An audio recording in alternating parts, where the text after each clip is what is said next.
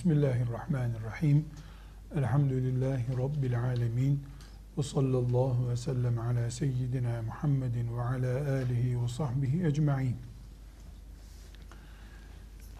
Allah'ın indirdiği kitabı Kur'an-ı Kerim, Resulullah sallallahu aleyhi ve sellem Efendimizin 23 yıla yayılan uygulamaları, sünnet adını verdiğimiz, hadisi şerif olarak bildiğimiz cümleleriyle, yorumlarıyla bizim açımızdan daha kolay anlaşılır bir kitap durumundadır. Sünneti çektiğimiz zaman yani Resulullah sallallahu aleyhi ve sellem Efendimizin hadisi şeriflerini veya sünnet diye adını e, blok olarak kullandığımız mirasını yok saydığımız zaman Müslümanlar olarak biz aslında Kur'an'ı daha zor, belki de neredeyse mümkün değil denecek kadar kullanabileceğimiz için e, kendi başımıza dert açmış oluruz. Şimdi burada çok e, dikkatli bir örnek özellikle zikretmemiz gerekiyor. Bilhassa ashab-ı kiramın e, içinde bulunduğu bir örnek olması bizim için daha önemli. Kur'an-ı Kerim'de En'am suresinin 82. ayeti var. E, bu ayet indiğinde e, ashab-ı kiramın karşılaştığı bir sorun var. Bu sorunu biz bugün Bukhari, Müslim ve diğer hadis kitaplarında görüyoruz. E, bugün biz hadis-i şerifler olmasa, sünnet olmasa ne kadar Kur'an anlayabilirdik? Bunun çarpıcı bir örneğidir. En'am suresinin 82. ayeti ashab-ı kiramın e, dinlediği, onların yanı başında inen bir ayettir. Burada hepimizin bilmesi gereken bir husus var. Ashab-ı kiram Kureyş Araplarının yoğunluğunu oluşturduğu bir nesildir. E, binaenaleyh bizim gibi Arapçayı e, filan kitaptan filan hocadan öğrenmiş insanlar değiller bunlar. Ashab-ı kiram zaten Kur'an onların lisanı ile inmiş. Hatta onların lisanına e, mucize gücüyle üstünlük sağlamış bir kitaptır Kur'an-ı Kerim. E, dolayısıyla biraz sonra okuyacağımız ayet-i celileyi ashab-ı kiram işte Arapçaları iyi olmadığı için anlayamadılar diyecek halimiz yok herhalde. Ashab-ı kiram Allah onlardan razı olsun. Kur'an-ı Kerim'in her ayetini, her suresini herhangi bir Müslümandan, bütün çağlardaki Müslümanlardan çok daha iyi anladılar. Buna rağmen, buna rağmen Arap olmalarına, Kureyş'ten olmalarına rağmen ashab-ı kiram bu anlamada bir takım sıkıntılar yaşadıkları olmuştur. Şimdi e, Kureyş ashabına yani Kureyş'in e, ağırlığını oluşturduğu yani en orijinal, en Kur'an'ın indiği lehçe olan Arapçayı e, oluşturan Kureyş Arapçasını bilen bir neslin karşılaştığı soruna dikkat edelim. Allah Teala e, bu En'am suresinin 82. ayetinde buyuruyor ki اَلَّذ۪ينَ آمَنُوا وَلَمْ يَلْبِسُوا اِيمَانَهُمْ بِظُلْمٍ اُولَٰئِكَ لَهُمُ الْاَمْنُ وَهُمْ مُهْتَدُونَ اَلَّذ۪ينَ آمَنُوا iman edenler. وَلَمْ يَلْبِسُوا اِيمَانَهُمْ بِظُلْمٍ İmanlarına da zulüm karıştırmayanlar. İman edip imanlarına zulüm karıştırmayan, bulaştırmayanlar ulaike lehumul emnu ve hum muhtedun. Emniyet onlar içindir. Ateşe karşı, cehenneme girmeye karşı emniyet onlar içindir. Hidayet bulmuş olanlar da onlardırlar. Buyuruyor Allah Teala bu ayetinde. Şimdi bu ayet çok açık bir şekilde şunu söylüyor. Kim iman eder, zulüm de yapmazsa o ateşe karşı güvendedir. Hidayeti bulmuş olan odur. Bunu böyle söylüyor. Bunu ashab-ı kiram Allah onlardan razı olsun dinlediler. Dinler dinlemez ashab-ı kiramda bir endişe oluştu.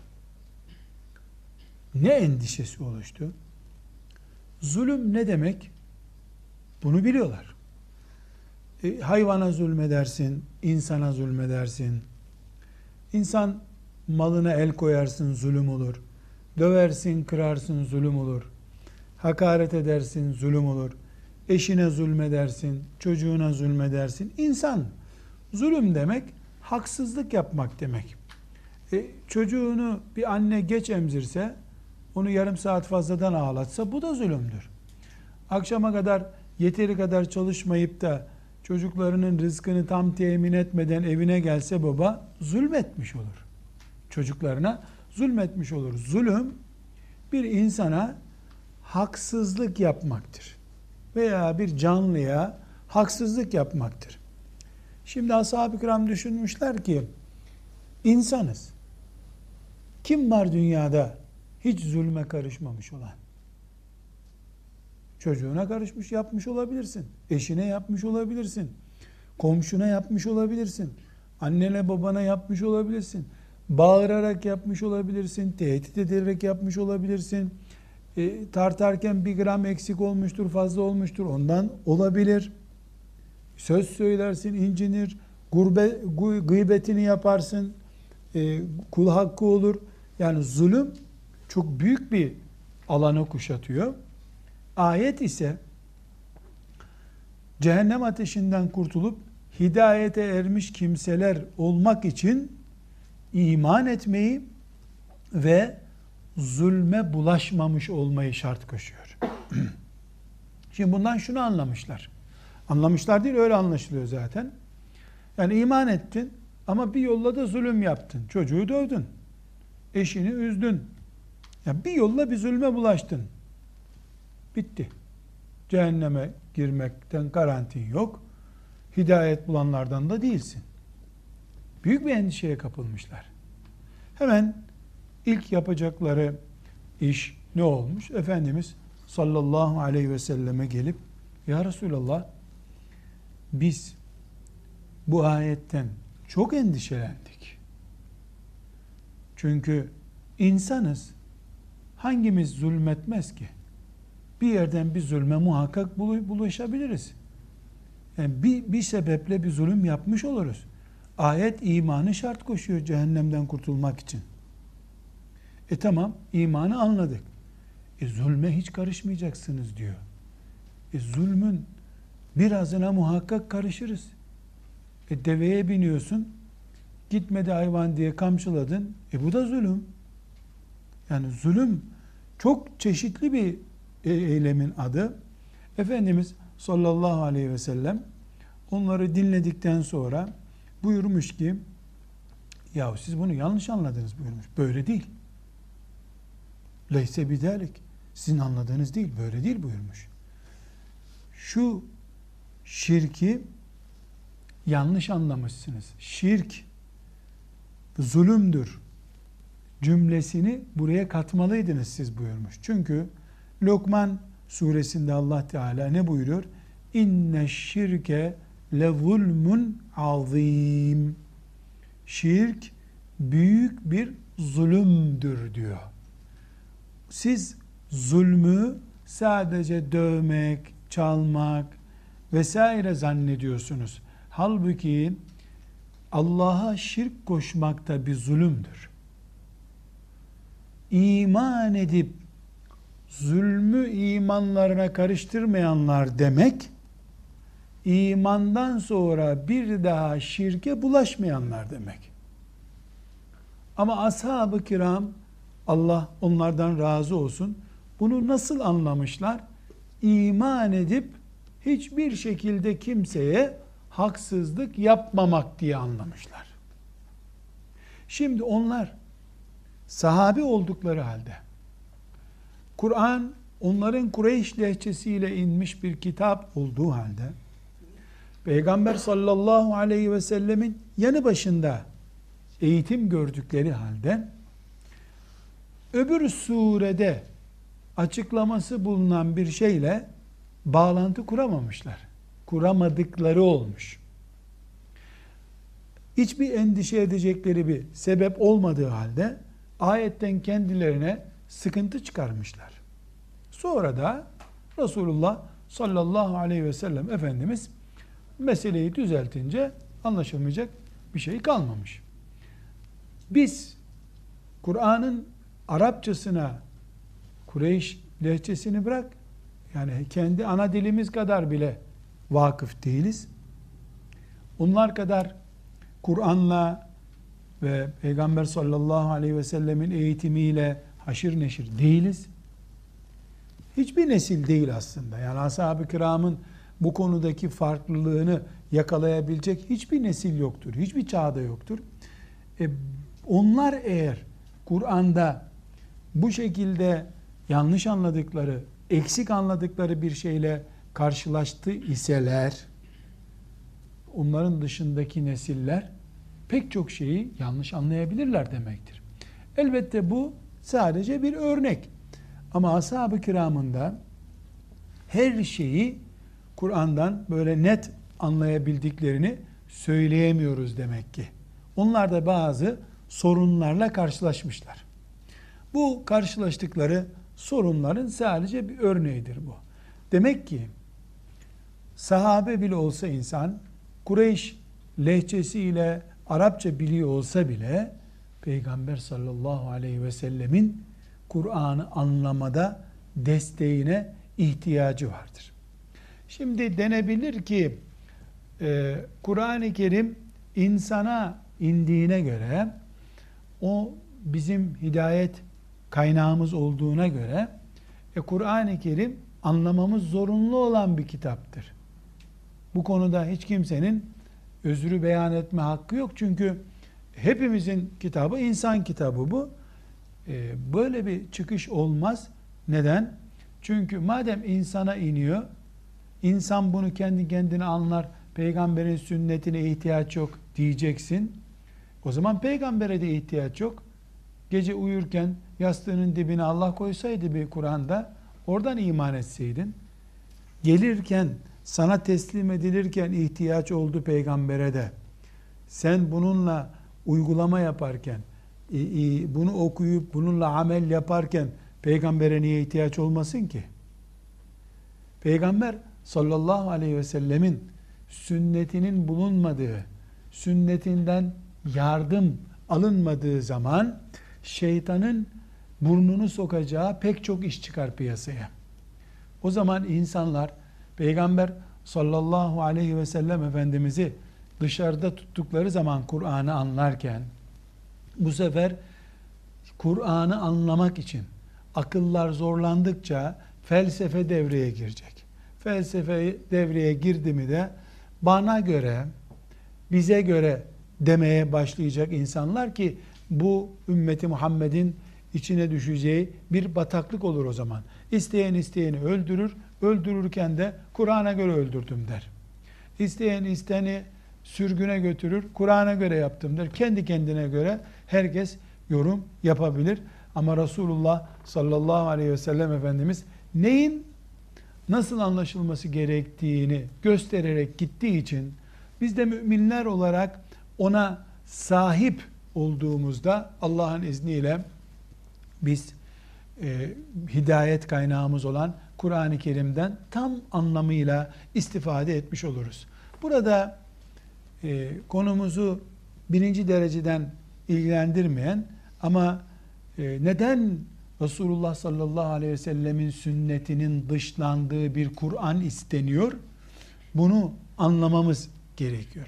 Şimdi bir e, ev düşünelim. Bahçeli bir ev düşünelim. Bu evin bir odasındaki e, bir değere, mücevhere ulaşmak istiyoruz. Şimdi evin etrafında bir bahçe duvarı var. Önce bahçe duvarını atlaman lazım. Ya da bahçe kapısını açıp girmen lazım. Bu birinci engel. Sonra evin dış kapısı var. O dış kapıyı açman lazım. Sonra daire kapısı var. Üçüncü engel daire kapısını açman lazım. Sonra da hangi odadaki eşyayı alacaksan o odanın kapısını açman lazım. Dört kapıyı açmadan mesela o bulana, değerli gördüğün, senin almak istediğin şeye ulaşman mümkün değil. Aslında evin oturma odasındaki o eşya, değerli eşya, evin ta dış duvar kapısında hiçbir değer ifade etmeyen bir demirle korunuyor. Demir bir kapı. O beş kuruş etmez. İçerideki eşyaya paha biçilmez. Ama o dış bahçe duvarı, o demir kapı, beş kuruş etmez kapı açıldığında paha biçilmez şeye ulaşıldığı için o beş kuruş etmez kapıyı açınca çok değerli bir şeye ulaşmış olursun. Dolayısıyla beş kuruş etmese de o kapının sağlam kalması gerekir. Aslında beş kuruş etti etmedi diye bakılmaz. Çünkü onu açıp içeri giren en değerli noktaya gelecek demektir. Bunu nereye örnek vermeye çalışıyorum? Biz asla ve kat'a, asla Resulullah sallallahu aleyhi ve sellem Efendimiz dahil hiçbir insanı Allahu Teala'yı gördüğümüz gibi göremeyiz.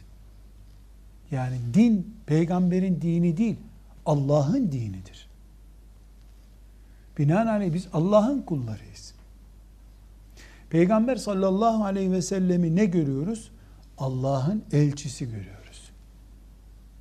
Dolayısıyla Allah'ın elçisi olduğu için Allah'ın huzurunda bulunmamız, kul olarak kalmamız onun sayesinde olacağından ona Peygamber aleyhisselam efendimize onca saygıyı yapıyoruz. Ashab-ı kiram nihayetinde bizden insan olarak, Müslümanlık olarak farklı değiller. Kaliteli işler yaptıkları için bizden çok farklılar. Ama ashab-ı kiramı hata eden birileri olduğu halde, onlar da hata ettiler. Melek değildiler. Allah onlara hiçbir hata yapmayacaksınız diye garanti altına almamıştı. Buna rağmen ashab-ı kiram hatalı kimseler olmalarına rağmen Resulullah sallallahu aleyhi ve sellemin etrafında durdukları için onları da irdelememek istiyoruz. Neden? Dağıttın mı ashab-ı kiramı, bahçe duvarını dağıtmış oluyorsun. Peygamberi aleyhisselama sıra geliyor. Ashab-ı kiramdan sonraki nesil olan müştehit imamlarımızın neslini, Ebu Hanifeleri, İmam Şafiileri, İmam Malikleri, Ahmet bin Hanbelleri, Evzaileri, Sevrileri, Hasan Basrileri, Fudayl bin İyadları ve onlardan sonra o yakın dönemde gelen Cüneyd-i Bağdadileri, Abdülkadir Ceylanileri yani Allah dostluğuyla e, Allah'ın şeriatına hizmetle isim yapmış olan şahsiyetleri de irdeleyip zedelemek istemiyoruz. Neden? Çünkü o nesle dokunduğun zaman, Ebu Hanifelere dokunup da onu buraya, bunu buraya dağıttığın zaman karşına ashab-ı kiram çıkacak. Dağıtmaya başladın mı da ashabı da dağıtacaksın. Dağıttın mı ashabı, Peygamber aleyhisselam korumasız olarak önünde kalmış olacak. Bahçe duvarını geçtin sen. Daire kapısını da geçtin. Odanın kapısını da geçtin sen. Bu sebeple esasen Kur'an-ı Kerim örnek vermek istediğim noktaya geldim şimdi. Kur'an-ı Kerim bize yeter. Resulullah'ın sünnetine ihtiyacımız yok diyenler daha önce Ebu Hanife'ye ihtiyacımız yok diyorlardı. Ebu Hanife'ye ihtiyacımız yok demeden önce de köylerindeki imamla alay ediyorlardı. Önce köyün imamının arkasından tiyatro çevirdiler. Şeytan acemiliklerini onun üzerinden attırdı. Kur'an okunurken istihza ettiler, alay ettiler. Oruçla alay ettiler, haçla alay ettiler. Bu sefer Ebu Hanifeleri bir çırpıda atacak kadar basit gördüler.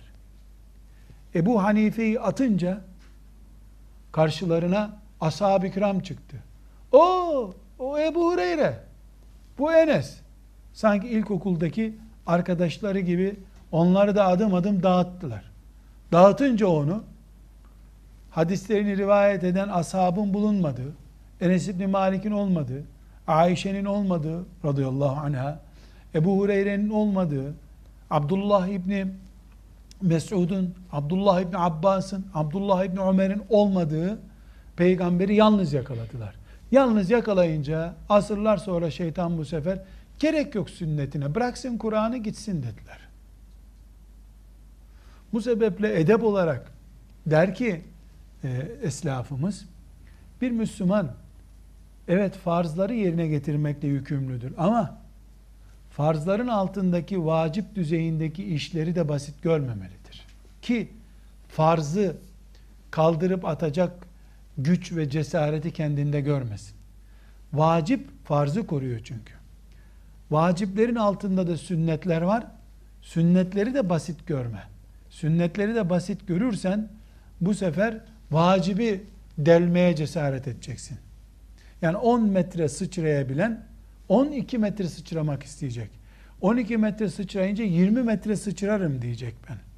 O sebeple İslam'a ait olan ne varsa, ümmeti Muhammed'e ait olduğu sabit ne varsa onu korumak zorundadır ümmeti Muhammed. Elbette farzın yeri başka, adaptan, müstehaptan olan bir şeyin yeri başka ama her halükarda Müslüman olarak biz bizim dinimize ait olan değerleri topluca koruma altında tutmak zorundayız. Aksi takdirde dün yani belli bir zaman önce ümmeti Muhammed'in önderlerini tartışanlar sonra müştehitlerini tartışmak istediler. Tartıştılar nitekim. Onlara siz bizim ümmetimizin büyüklerini nasıl tartışırsınız diye ciddi bir refleks göstermeyince ümmet cesaretlenip tabi'in neslini tartıştılar. Tabi'in neslini tartışanlar ashab-ı kiramı kendi okullarında oyun oynadıkları arkadaşları zannedip saldırdılar. Ve sonunda da görüyoruz işte Kur'an-ı Kerim'i bize emanet eden ve bizi kolay anlamamız için pratik bir şekilde Kur'an örnekleriyle dolu bir hayatıyla baş başa bırakan Resulullah sallallahu aleyhi ve sellemin sünnetini tartıştılar. Onun sünnetini tartışırken de direkt biz peygamberi kabul etmiyoruz demediler. Onun evliliğinden, uygulamalarına, ev, ailesine, ehli beytine, torunlarına dil uzattılar. Bu edep perdesi bir kere yırtılınca da önü açıldı. Zaman gelecek yani bütün bu e, eğer ümmeti Muhammed peygamberinin sünnetine, mirasına sahip çıktığını ispat edemezse, ümmeti Muhammed Kur'an-ı Kerim'i savunur gibi Resulullah'ı savunamazsa, şimdi bize Kur'an yeter. Biz Kur'an'ı baştan sona yaşamak istiyoruz diyen hareket, belki 50 sene sonra, belki de 30 sene sonra maazallah, Kur'an'ın her suresine gerek yok. Bazı sureleri yeterli de diyebilecekler. Surelerine dokununca da Hristiyanların, Yahudilerin yaptığı gibi uygun ayetler, uygun olmayan ayetler diye bir ayrım yapacaklar. Ama buna Allah müsaade edecek mi, etmeyecek mi? O ayrı bir konu. Fakat böyle bir facia ile karşılaştığı zaman Müslümanlar, maazallah, böyle bir facia ile karşılaştıkları zaman, la Allah, o zaman Kur'an'ı savunma, savunma durumunda olan o günkü nesil, bu olay ne zaman meydana çıkarsa, o gün niye savunmadınız diye onlar sorguya tabi tutulmadan önce, bu bahçe duvarından, apartman kapısından, daire kapısından buraya girinceye kadar iki asır önceki nesil neredeydi diye muhasebe yapılması gerekecek. Ebu Hanife normal bir gazeteci gibi normal bir köy ağası gibi ulu orta tartışılıp sanki böyle ümmeti Muhammed'in bir adamı değil de e işte bir şey din dersi öğretmeni bir okulda sınıf öğretmeni gibi algılandığı zaman ileri geri konuşulduğu zaman İmam Şafii hakkında ulu orta konuşulduğu zaman ses çıkarmayanlar iki asır sonra başını gösteren yılan sünneti ihmal ettiği zaman asıl suçu taşıyan kimse olarak gözümüzde görülüyor bizim. Önce o e, gelişmeye, yılanın kuyruğuna izin verilmeliydi, verilmemeliydi. Yılanın bir kere kuyruğunu rahat e, gördüğünde ses çıkarmayanlar kendisini yılanın upuzun görünce elbette ses çıkaramayacaklardır. Buradan e, şu noktaya ulaşmak istiyoruz. Allah'ın gönderdiği kitabın yaşanması gerekiyor. Yaşanması için bu kitap ya hiçbir örneği olmadan işte Kur'an mı Kur'an kim ne yaşayabilirse diyeceğiz ki olmaz böyle bir şey. Ya da bunu her hareketi bizim için bağlayıcı olan sevgili peygamberimizin yaşadığı örnekler üzerinden biz de yaşayacağız.